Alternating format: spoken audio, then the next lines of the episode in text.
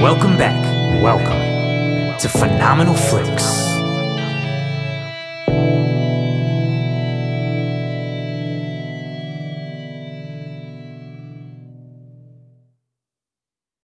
Happy Friday the 13th, everyone, and today I am reviewing the 1980 seminal classic and a movie that kickstarted a genre and defined an entire decade. That, of course, is Friday the 13th, starring Adrienne King, Harry Crosby, Kevin Bacon, Walt Gorney, Ari Lehman, and Betsy Palmer, directed by Sean S. Cunningham.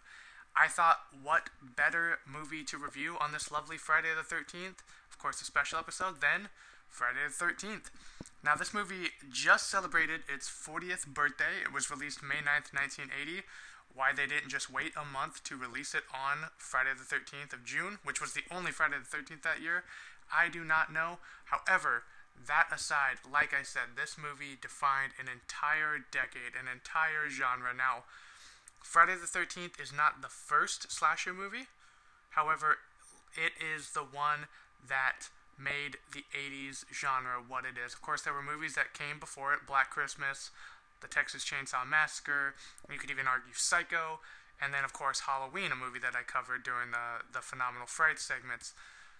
But this was the one that ushered in a decade of excess, a decade of blood, violence, gore, nudity, and, in my opinion, the absolute best special effects that we've ever gotten. Ones that were not defined by CGI, ones that were defined by creativity and artistry. Now, I'm not going to tackle this like I do in my normal reviews. I'm actually going to go bit by bit, and there's some certain things that I want to talk about specifically. I mean, this is a 40 year old movie, so if you haven't seen it, sorry, I am going to spoil it. But the segments I want to go by are kind of the production and the story. Those I'll put hand in hand. And that'll, of course, dig deep into the biggest spoilers of Friday the 13th. Then I want to talk about characters, ones I liked, ones I didn't, and how they define the genre and the character motifs that we get further down the slasher tentpole. And then, of course, the effects and the deaths will be the last thing that I cover, talking about my favorite one and what I think about all the bloody gore that Tom Savini was able to offer us in this movie. And then I'll, I'll give it a final grade, as I do. Uh, spoiler alert, even though I love this movie and especially this franchise, it's not an A plus movie in my mind. Of course, there's a lot of problems with it. So, with that being said, let's dive into Friday the 13th. So, as I mentioned, Friday the 13th is a very, very early slasher, and it was actually created by Sean S. Cunningham, who was the director of the film, as I mentioned, and written by Victor Miller. Now, these are important because Cunningham, who was known for making indie movies that ended up making their money back but never getting a lot of notoriety, never making him a lot of money, he decided, I'm going to take out an ad in Variety. And what I'm going to say is Friday the 13th, the scariest movie ever, or something akin to that, the scariest movie you've ever seen. He had no script, he had no direction, he had no story. He just said, the scariest movie you've ever seen, and he contracted Victor Miller to write it. Now, what they ended up coming up with, of course, was a camp known as Camp Crystal Lake in rural New Jersey, which sees two kids murdered in 1958. Then in 1979, where the movie actually takes place, even though it came out in 1980, the camp is being reopened by a man named Steve Christie. He hires teenagers to to come to the camp, be the counselors, and of course fix up the camp. They start dying off one by one until Alice is the last one alive, and she is confronted, and she is saved. Actually, I put that in quotations by Mrs. Voorhees, who then begins to ramble and crack, and it becomes apparent to Alice that Mrs. Voorhees was the one killing the counselors the whole time. She is, of course, doing this because in 1957, the year before the two we see at the very beginning, her son had drowned because the counselors were too busy making love. That's the gist of the story. There isn't actually a lot aside from the camp reopening and Mrs. Voorhees getting revenge on these teens for the death of her son. That's the basic premise, and in about 95 minutes or so, you're just filled with this characterization, these cliches, that I will get into in a moment, of course, and the death that precedes the ending, of course. Now, while this is a very bare bones story and one that doesn't doesn't really lend to anything spectacular, it is the way that it's filmed, the way that it is acted, and the way that the effects help tell the story that make this such a spectacular film. And I am not saying that this movie is directed well or even acted well. But that, with the, the mixture of those and the effects that I'll, of course, like I said, get into later, really creates an amazing film. What is really, really fun about this is the who done it of it all because throughout the movie, you never see the killer. The killer ends up murdering people, but all you see is a hand or all you see is a knife going through someone. Sometimes you don't even see the kills at all, and you are wondering, well, who is doing all this? You're you're led to believe that maybe it's Bill, who's played by Harry Crosby. Ironically, that's Bing Crosby's son. Uh, you're led to believe that it could be Steve Christie, played by Peter Brouwer. You're led to believe that it could be Crazy Ralph, who is the one who's who comes to the camp and warns the kids that they're all doomed, they're all gonna die. In that voice, I'm not. You know what? I'll try it. I'll try it. So bear with me. You're all doomed. Yeah, I can't do it. So you're led to believe that it's one of these people, and when you find out that it's Mrs. Voorhees, this is actually the biggest downfall of the film. Though why it's interesting, and she goes on the story about you know. I killed these kids because they were not watching my son. They were busy making love instead of watching my son and you actually feel for her and you understand her thing but the re- you understand the reason she wants to get revenge because she lost her 8-year-old son the problem is however my biggest problem with this movie a lot of people's biggest problem with this movie is you don't see Mrs. Voorhees at all you don't see her in the diner you don't in the diner in in the small town that that you know of course leads to the camp you don't see her at the beginning even you could have had her like being a cook and while this kid drowns or anything like that you don't ever see her until she comes to, again, put in quotations, save Alice. And while a lot of people love Mrs. Voorhees and a lot of people actually connect with her, that's the biggest fault of the film, the one that I will absolutely say, uh, you could have had her, you could have had her in the background at the diner and it would have made it a lot more special. But, that being said, you do follow these characters throughout their journey to to the to the camp and then of course as they're trying to survive. Now the one that everyone remembers is Adrienne King as Alice, our our final girl, of course, the Jamie Lee Curtis or the Janet Leigh of the movie. Alice is mousy and she's very artsy and very introverted and she is the eyes of the people that are watching the movie. Now, this was before the major cliches of the final character were established. You did have Jamie Lee Curtis, of course, as Laurie in Halloween, who didn't speak a lot, wasn't as rowdy as her friends, didn't drink, smoke, have promiscuous sex, any of those things. She was the virginal character, normally with like brown hair and freckles and dressed a little more conservatively. Alice, I believe, led credence to the rest of these women and sometimes even men that we would see later in the 80s. She is the stereotypical final girl, one that in in retrospect you see that needs someone to save her, one that's not very heartfelt, one that's very in the corner, doesn't isn't always out there, one that's not going to take it to the killer at the end. I mean, it's it's very misogynistic to say now, but 40 years ago it was like, you know, the one that needed a man to protect her. Of course, we don't look at it nowadays as that, but back then it was unfortunately the thought process that we had. However, she would end up being the character that's like, okay, I'm to buckle down and I'm to be the one who survives because no one else can help me. And it's always the character transition that you see. Now, Alice doesn't really have the the character transition we would see in a lot of other females later in the decade. However, she is that stereotype. She is the one that, while all her friends are dead, realizes nobody can save me. I have to do this. And that's when she takes, of course, the machete and chops out Mrs. Voorhees' head. Mrs. Voorhees' head. That's very hard to say fast, by the way. She's, of course, has these feelings, these sort of quick feelings towards Bill, who is sort of the again stereotypical. I don't want to say macho male because he's not very macho, but the the kind of hero kind of character, the one that you say, oh well, he'll end up saving Alice in the end. Unfortunately, he dies and doesn't end up getting to do that. Bill is one of the weakest characters in the film. He doesn't have a lot to say. He's he's also a character that you think might be the killer in the end, and then when you find out that he's dead, you say, "Oh, well, that's unfortunate for him." But I mean, there's not a lot to say on Bill. Unfortunately, he doesn't have the gravitas that a lot of. If you have the final girl, you've got the final guy, and whether he lives or dies, he's always the one that's going to help until the very end.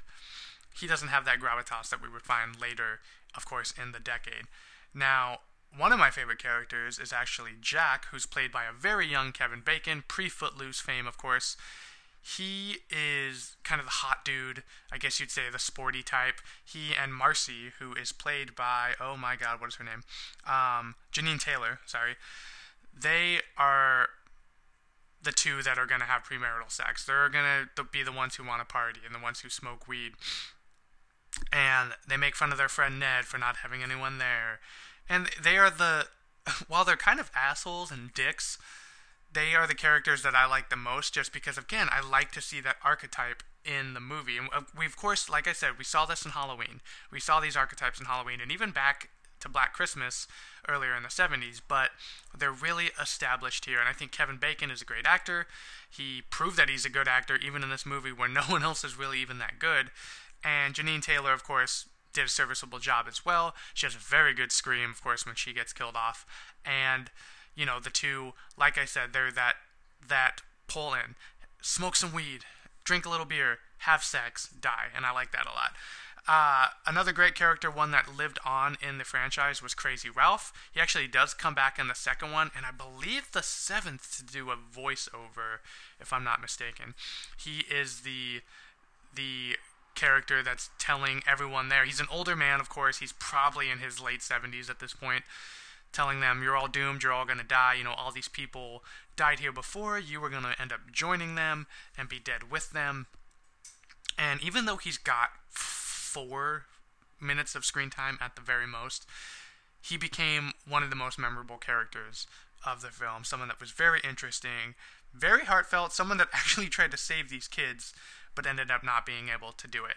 Now, one person he had no chance of saving, of course, was Annie, played by Robbie Morgan, who you actually meet very early on. She is going to be the cook of this camp, you know, one to, of course, cook the meals for the staff and the kids that we never end up seeing you actually think she's going to be the main character. She gets to this diner with all the locals, says, Hey, I need a ride to Camp Crystal Lake. One guy who has a truck decides, You know what, I'll drive you halfway.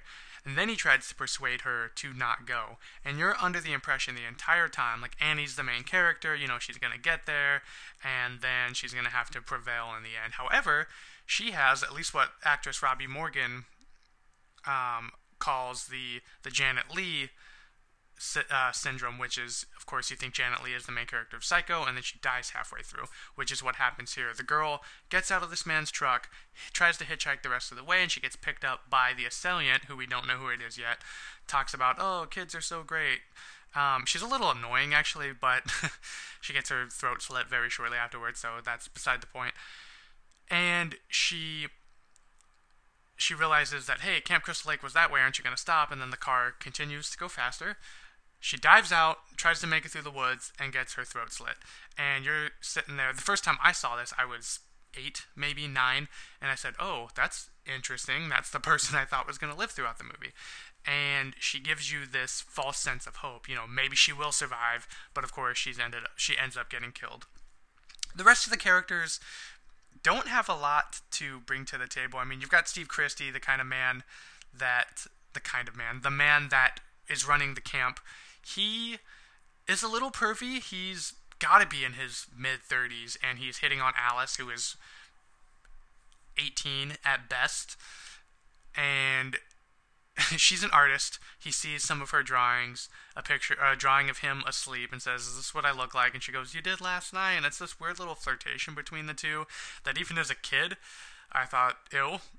You know, why are you hitting on not only a girl that's very, that's very young but also one that's part of your staff. And I get it, you know, if they're a consenting adult and if they're of age, why should it matter? But I mean, this dude was kind of sleazy, wearing the shortest short shorts and a very weird bandana around his neck and the greasiest, grossest chest hair I've ever seen. There's also Ned, who is also kind of the stoner, the jokester character, who again starts an archetype that we will see plenty of times throughout the rest of the decade. You know, he's joking, he's having fun, and then of course he ends up dead. And there's Brenda, who doesn't do much. She, you kind of think she's the she's not really a party girl, but she's not a final girl. She's not really the slutty girl, if you will. Again, I put that in quotations, but she's not the virginal character either. She's just kind of there. Um, and then we, of course, have Barry and Claudette, the two who end up dying at the very beginning. They leave the very religious campfire song to go make love and are killed by Mrs. Voorhees, who is, of course, who I'm going to get to next. Now, Mrs. Voorhees is unhinged. She's a woman who presumably saw her son die, knows that her son died, and wants to, like I've mentioned five or six times in this episode already, get revenge on any teenager who comes to the camp, wants to have sex, wants to do drugs, and not do their job. And again, you can't really disagree with her until you realize she's a psychopath that wants to kill people. Now, I think Betsy Palmer, who was a very well known actress, who was on uh, the show I've Got a Secret, and she was in a lot of other things, of course, in the 40s and 50s. She plays this character with such vigor and with such strength and scariness that it is impossible not to A, love her, and B, be frightened by her. She is on the verge of maniacal insanity at every moment she is speaking to Alice at the end. And Betsy Palmer is a great actress, and she was actually shit on a lot for this role, especially by Siskel and Ebert, two, of course, famous critics, Roger Ebert being one of my heroes. But she was absolutely shit on for taking part. Again, I'm putting this in quotations, kind of paraphrasing what Siskel and Ebert said. This trash, this garbage, this pornography. Siskel even went so much to put her home address. Again, this was in 1980 where you didn't think like, oh, if I give a celebrity's home address out, they might someone might do something stupid. He said, write to her and let her know that she was in this garbage, and people actually did it, and she she was very upset with that. You know, she is a professional, a stage actress who said, well, no one's going to see this movie, so she ended up actually not liking it right away. But as the years went on, of course, before her death, she she spoke very highly of it and how much people know her from this and how could she, how could something that brought people so much joy be bad to anyone else and i think that's kind of beautiful in a way and then there's jason so her son a lot of people think if you say friday the 13th who's the killer? And this is actually a joke that's in 1996's film uh, movie scream. Who's the killer in friday the 13th a lot of people immediately say jason but it's not. It's mrs Voorhees. However you do see jason in this film. He is, I think he's supposed to be eight, but the kid who played him was, I think, 13 at the time, and you can tell he's obviously a little older than eight. And his name is Ari Lehman. He plays a young, deformed Jason, and you barely see him in the background when the story is getting told. He's sort of drowning. He's got a little bit of a deformed head, um, an eye out of place. They, of course, this was in the late 70s, early 80s, where they, they used the word mongoloid. Not really kosher nowadays, but that's what they called him back then, unfortunately. And he is this spirit, this sort of spirit that lives on in Mrs. Voorhees. So she even cracks, goes from her normal voice to this kid like voice who says, Kill her, mommy, kill her. And that's what is Mrs. Voorhees' driving force to kill all these people. What a lot of other people don't know, unless you're a huge fan of this franchise, is the the sound that you hear in, a, in every Friday the 13th movie, that it's actually not it's not the C H H A like the ch ch ch it's a K and an M and it is uh, the person who did the score, the composer Harry Manfredini, taking the "Kill Her Mommy" and putting it through what is called an echoplex. So it reverbs re- reverbs off of each other, and instead of going ki ma, he took that ki ma from Killer Mommy and made it the ki, ki, ki ma ma ma, which is just such a brilliant, interesting thing to do. Like, who would come up with that? But he came up with the most iconic sound from these films, and it is it is kind of something so beautiful. Now, the last thing I'm gonna say on the characters is, I'm, I'm gonna get to the deaths. Of course, I'm gonna get to the deaths, but the most spectacular part is the Jason reveal. Now, like I said, you kind of see him off in the distance. You don't really see what's going on with his character. He's just a boy drowning in the lake.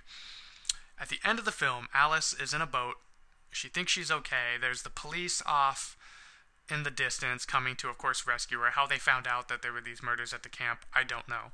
But she sees the police and she starts to breathe. The the score is swelling up. It's this beautiful kind of symphonic sounds that she's hearing. She raises her head and and right when she does, you see you see it for a brief second. This tiny little ripple in the in the lake and this monster comes out of the lake and tears Alice down off of the boat. And it turns out to just be a dream. However, he is bloody, gory. His face is tore up. There's a lot of grime and what I assume is like moss on his face. It kind of looks like he's been eaten by the fish, and it's supposed to be the dead ghost of Jason coming to claim her. Now, it cuts right away to her in the hospital, and you find out that it was just a dream, but it's such a good stinger. And yes, we've seen stingers like this before. Uh, special effects artists Tom Savini even said, "Oh, I just ripped off the ending of Carrie, you know, to scare the audience."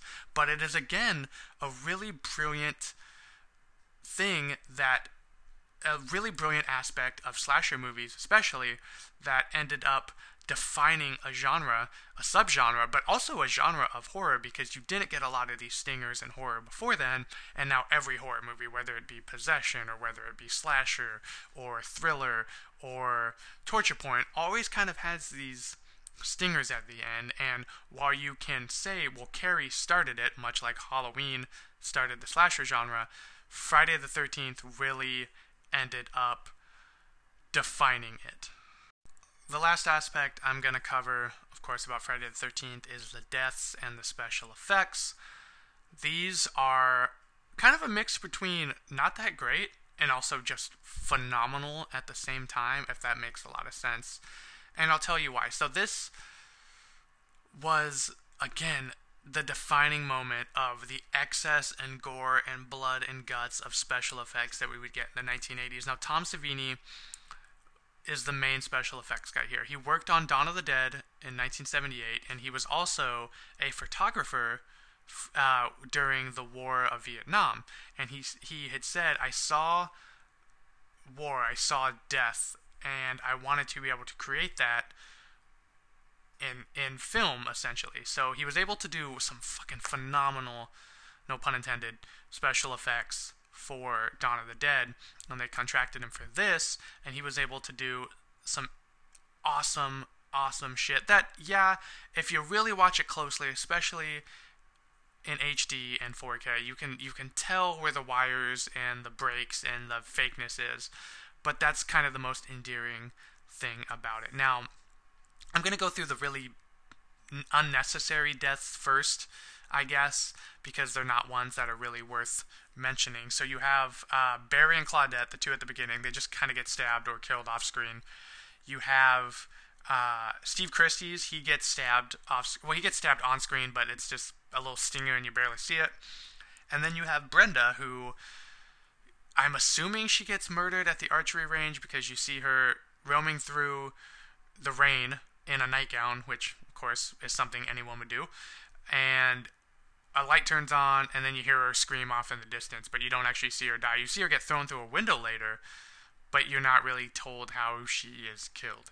Those are kind of the weaker kills, ones that either the writer was just like, I have nothing to do here, or the effects team was like, listen, we don't have a lot of money. Either or, they're not the best ones. However, I'm going to just kind of go in order of characters that I mentioned. So Bill, he also has an on- off-screen death. He's over trying to fix the generator. He's actually the last one to die besides Mrs. Voorhees, which is will be the last one I cover. Actually, you know what? No, I'm just going to go in order. So bear with me. Um, we have Jack and Marcy now.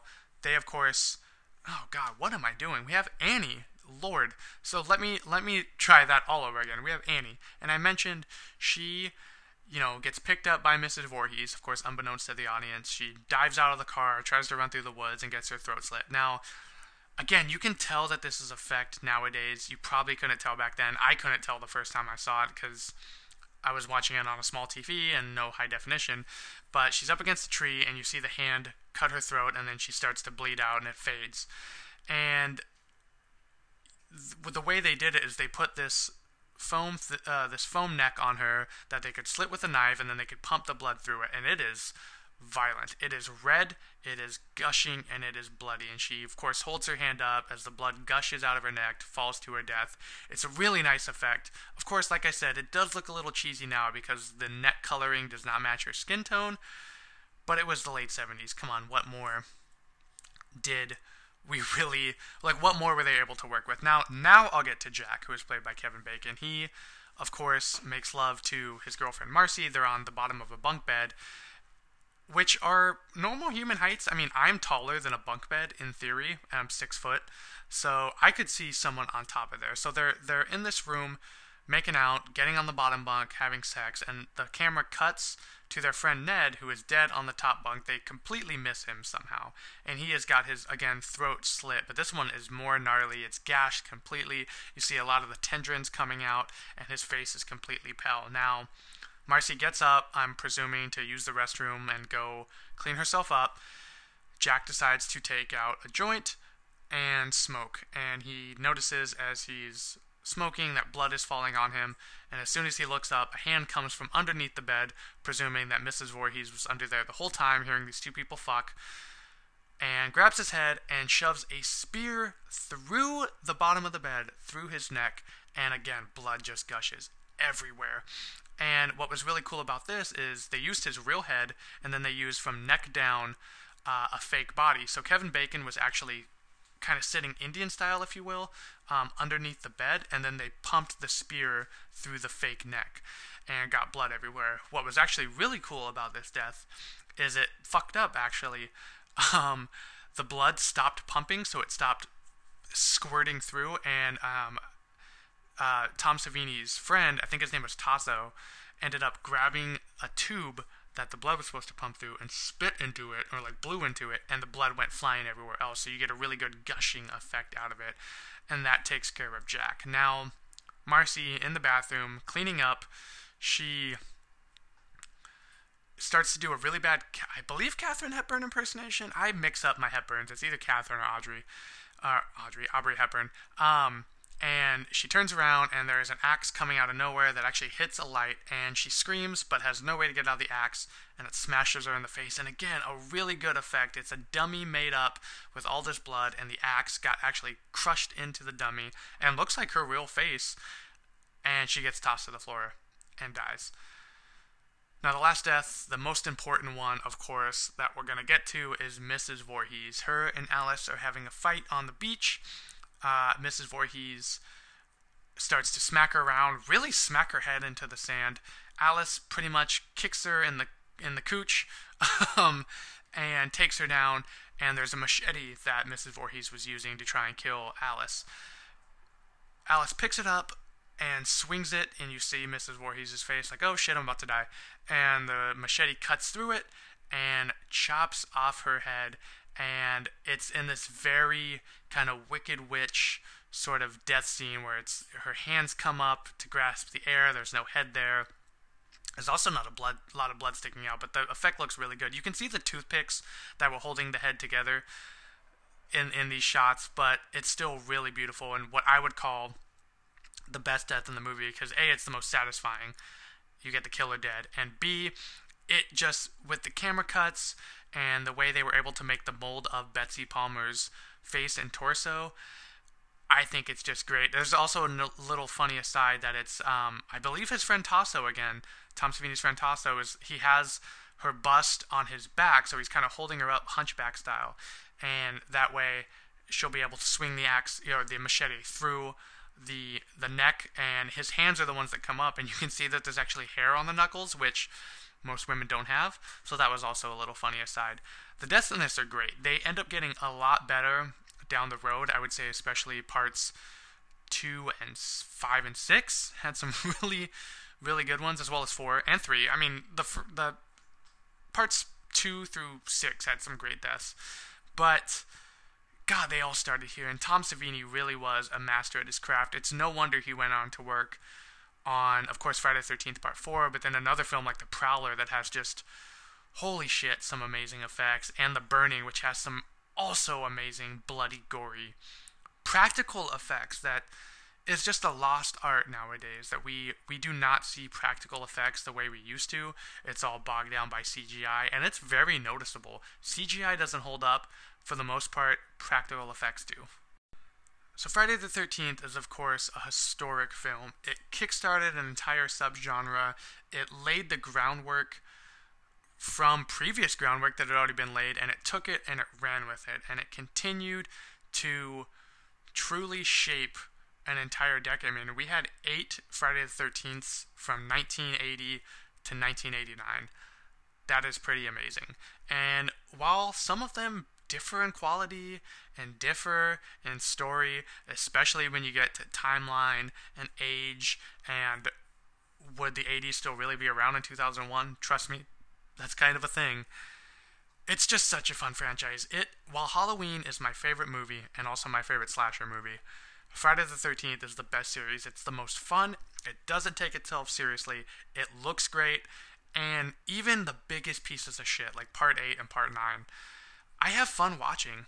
And it's all because of this first film. I love this franchise. And while I would put this movie kind of in the middle of the pack, its impact needs to be recognized. And that's, of course, what I'm doing here. So, with all that said, I'm giving the original Friday the 13th, the 1980 classic, a B. Fun film. Watch it if you haven't. I mean, I didn't spoil, I spoiled it, but you kind of just gotta watch it. And yes, it's cliche. And yes, it's cheesy. And yes, you can tell the effects are fake. But that is what makes this movie so endearing. That's what's made it last 40 years through many conventions, through hundreds upon hundreds upon hundreds of memorabilia, posters, toys, vinyl records that I owned, different box sets, all these t shirts, all these things that Friday the 13th has brought to not only the 1980s, because it's one of the most defining things of the 80s, but the horror genre cannot be forgotten. Like I said, a B for Friday the 13th, and I want to thank you guys for listening. This was a special episode. This was a lot of fun. I had fun doing this one. I it was kind of last minute. I just kind of wanted to talk about Friday the 13th and I realized one was coming up. So I had to do it. Now, unfortunately, there's not another Friday the 13th till August, but I will do Friday the 13th part 2 on the next Friday the 13th that we have.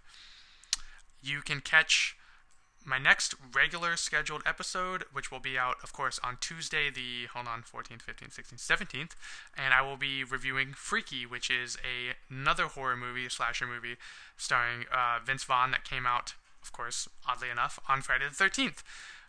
But thank you again so much, everyone, for listening. You can follow Phenomenal Flicks on Twitter and Instagram and Facebook please give me some likes, guys. Please listen. Uh, these episodes are awesome. I love doing them, whether I get 10 or 30 listens. It just means a lot that people are out there doing it. And as always, guys, thank you and stay phenomenal.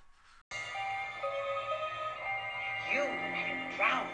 You never paid any attention. You did to him. Look what you did to him.